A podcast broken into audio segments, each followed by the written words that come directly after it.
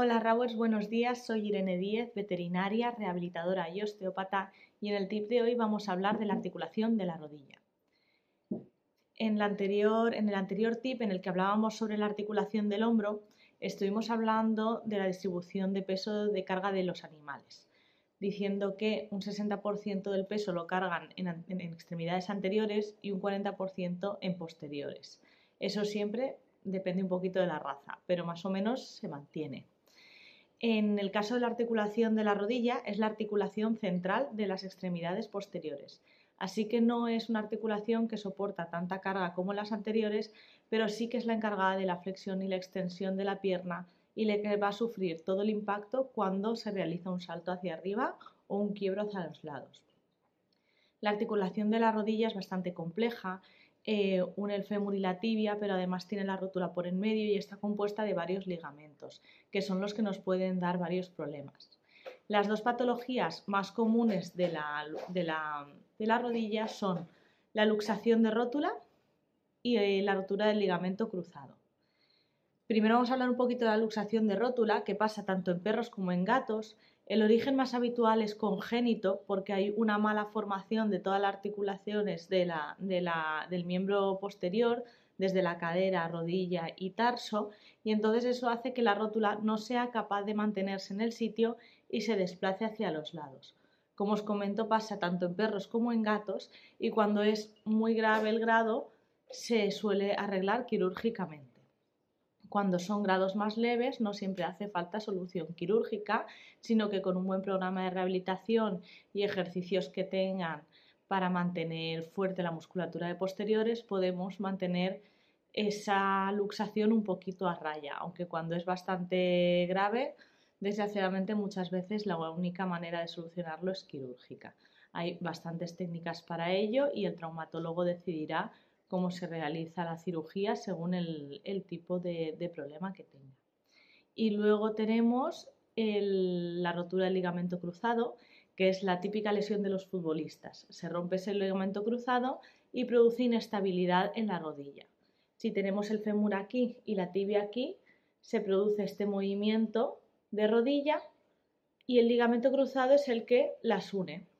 El ligamento cruzado craneal es el que normalmente se rompe y entonces lo que pasa es que en lugar de hacer así, la tibia se desplaza hacia adelante, provocando una, inestabilidad en la articulación que es dolorosa al principio y luego molesta al, cabo del tiempo. La, la, la rotura del ligamento cruzado craneal también puede ser parcial o total. Si se rompe un poquito, que entonces es parcial, el animal es pequeño, no pesa mucho, en algunos casos se puede, se puede solucionar con reposo, una órtesis de rodilla y un poquito de tiempo. Cuando la rotura es total y es un animal de gran tamaño, desgraciadamente pocas veces la rehabilitación por sí sola funciona como, como para estabilizar completamente la rodilla y muchas veces hay que operar dependiendo del caso, porque la verdad es que ha habido, ha habido casos de todo, pero la solución normalmente es quirúrgica. Entonces, ¿cómo podemos ver que nuestro animal tiene síntomas de luxación de rótula o de rotura del ligamento cruzado? La luxación de rótula normalmente da eh, cojera mientras van andando, en el cual los animales pegan un par de saltos, mueven la pata y ya vuelven a apoyar normal. Eso es cuando son de bajo grado, cuando son de grado alto la cojera es bastante recurrente. El ligamento cruzado, por otro lado, suele ser una cojera súbita, sin aviso, normalmente acompañada por un gritito o algún chillido, y, pasa de 0 a 100, es decir, el animal está bien y de repente empieza a cojear abruptamente.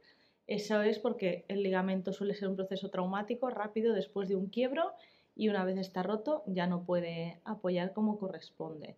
Así que ante cualquiera de esos síntomas acudís a vuestro veterinario de confianza. Sabiendo que tenemos nuestras dos patologías principales, que es esa luxación de rótula que puede ser congénita, también puede ser traumática, pero normal es que sea congénita, y que se rompa ese ligamento de delante y nos produzca esta inestabilidad, ¿qué puedo hacer para que mi perro no tenga esos problemas dentro de lo posible?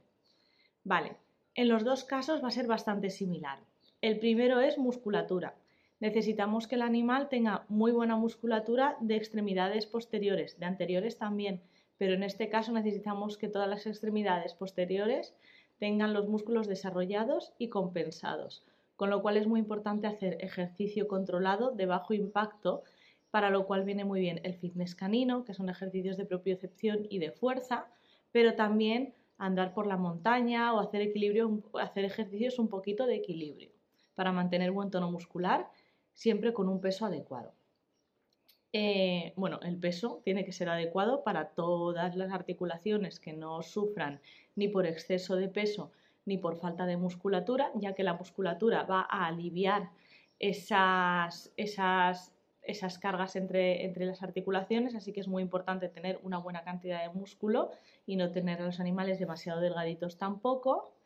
Y sobre todo, sobre todo, sobre todo, evitar quiebros descontrolados. Es decir, si vamos a jugar con nuestros animales a la pelota o al frisbee, que es súper divertido, intentar que vaya recto o por el suelo y nunca tirarlo hacia arriba para que bote y el animal salte de manera descontrolada. Muchas gracias por escucharme en este tip. Si tenéis alguna pregunta os ponéis en contacto con nosotros y pasad una buena semana.